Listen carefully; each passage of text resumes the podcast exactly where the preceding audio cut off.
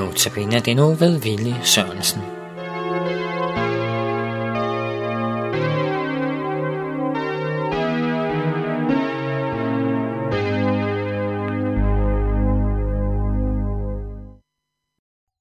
Glædelig jul. I aften er det dagen, der er kommet. Og må ikke de allerfleste af jer, som lytter med, har givet andre gaver, og måske også selv forventer at få gaver den her aften. Nu er det jo vidt forskelligt, hvilken del af vores livs alder vi er i. Der er børn, som bliver overdænget med gaver i en grad, så de knap nok ved, hvad de skal med dem alle sammen. Og så er der andre, der måske kun får en enkelt gave.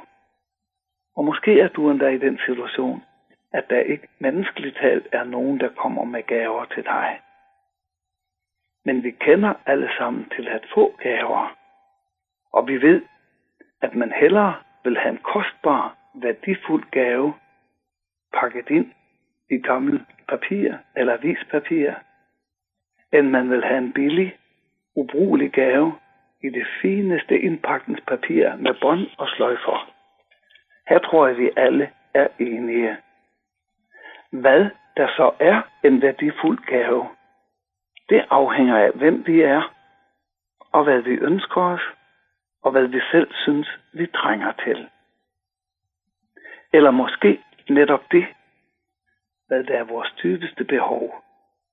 Den, der er syg, vil glæde sig allermest over at få en medicin, som er i stand til at kurere min sygdom. Den, der er sulten for alvor, ville glæde sig over at få et godt måltid mad. Vi vil gerne klædes pænt på og være fine. Men Jesus lægger ikke vægten på udseende, men indholdet, det der er inde i. Sådan er det også, hvis du sidder med julegodter foran dig. Der ligger måske nødder, så skal de knækkes, før du kan spise dem. Jeg husker for år tilbage, at vi sad og med skåle med juleslik i, og min datter på fire år tog en nød i munden og sagde, dem kan jeg ikke lide, far. Så måtte hun jo finde ud af, at nødder skal knækkes, før de kan spise. På samme måde med mandler, der også ligger inde i en hård skal. Jesus, Guds gave til dig, ligger der i stallen i en krybbe. Uden pomp og pragt, uden yder, så vi synes om ham, sådan skriver profeten Esajas om Jesus. Og der er der også mange, der i aften fejrer den 24. december, uden at invitere Jesus med til deres fødselsdagsfest. De har det, som profeten Esajas siger, at han er uden pomp og pragt. Ham bryder vi os ikke om. Men Esajas fortsætter med at fortælle om Jesus og siger om ham til hver enkelt af os, at det var vores sygdomme, han tog. Det var vores lidelser, han bar.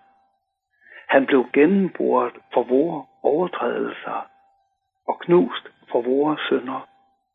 Han blev straffet for, at vi kunne få fred. Hver eneste af disse sætninger er fyldt med dybt indhold som hver for sig gør, at når vi ser, hvad det betyder, at det er det, Jesus kom for at gøre for mig, at så kan det gøre Jesus til den vidunderligste gave af alle. Når vi tænker på, at det er juleaften i aften, så er det måske svært at forbinde det lille barn, der ligger svøbt med blæ på i krybben julenat, med noget så alvorligt som det, at blive vores stedfortræder og vores skyldbærere. Men Esajas siger, at det hænger uløseligt sammen. Ham, der kom, havde en bestemt opgave, nemlig at blive vores frelser, vores redningsmand. Derfor er det da også vigtigt, at vi finder ud af, hvad vi ejer i Jesus. Ellers kommer vi aldrig til at sætte pris på ham sådan som han har fortjent.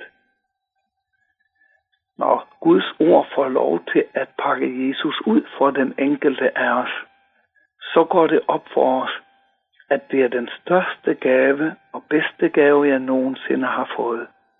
At Gud gav mig Jesus. Så går det op for mig, at der er intet, der kan erstatte ham for mig. Så bliver han umistelig for mig. Derfor gælder det om, at vi tager imod ham og tager ham med overalt i vores liv. At vi ikke har hemmeligheder for ham. At vi ikke lukker ham ude fra områder i vores liv, hvor vi siger, her skal jeg nok selv bestemme. Jeg tør godt sige til hver eneste af jer, som lytter med, lad dig aldrig bille ind, at der er noget godt at hente, der hvor Jesus ikke kan være med. Hvad er det, der vi har fået igennem Jesus Kristus? Johannes evangelium fortæller os, at han er verdens lys. At dem, der følger ham, skal aldrig vandre i mørke. De fortæller, at han er døren ind til Guds rige, og den står åben i ham. Han er vejen. Han er livet. Han er det levende brød og det levende vand.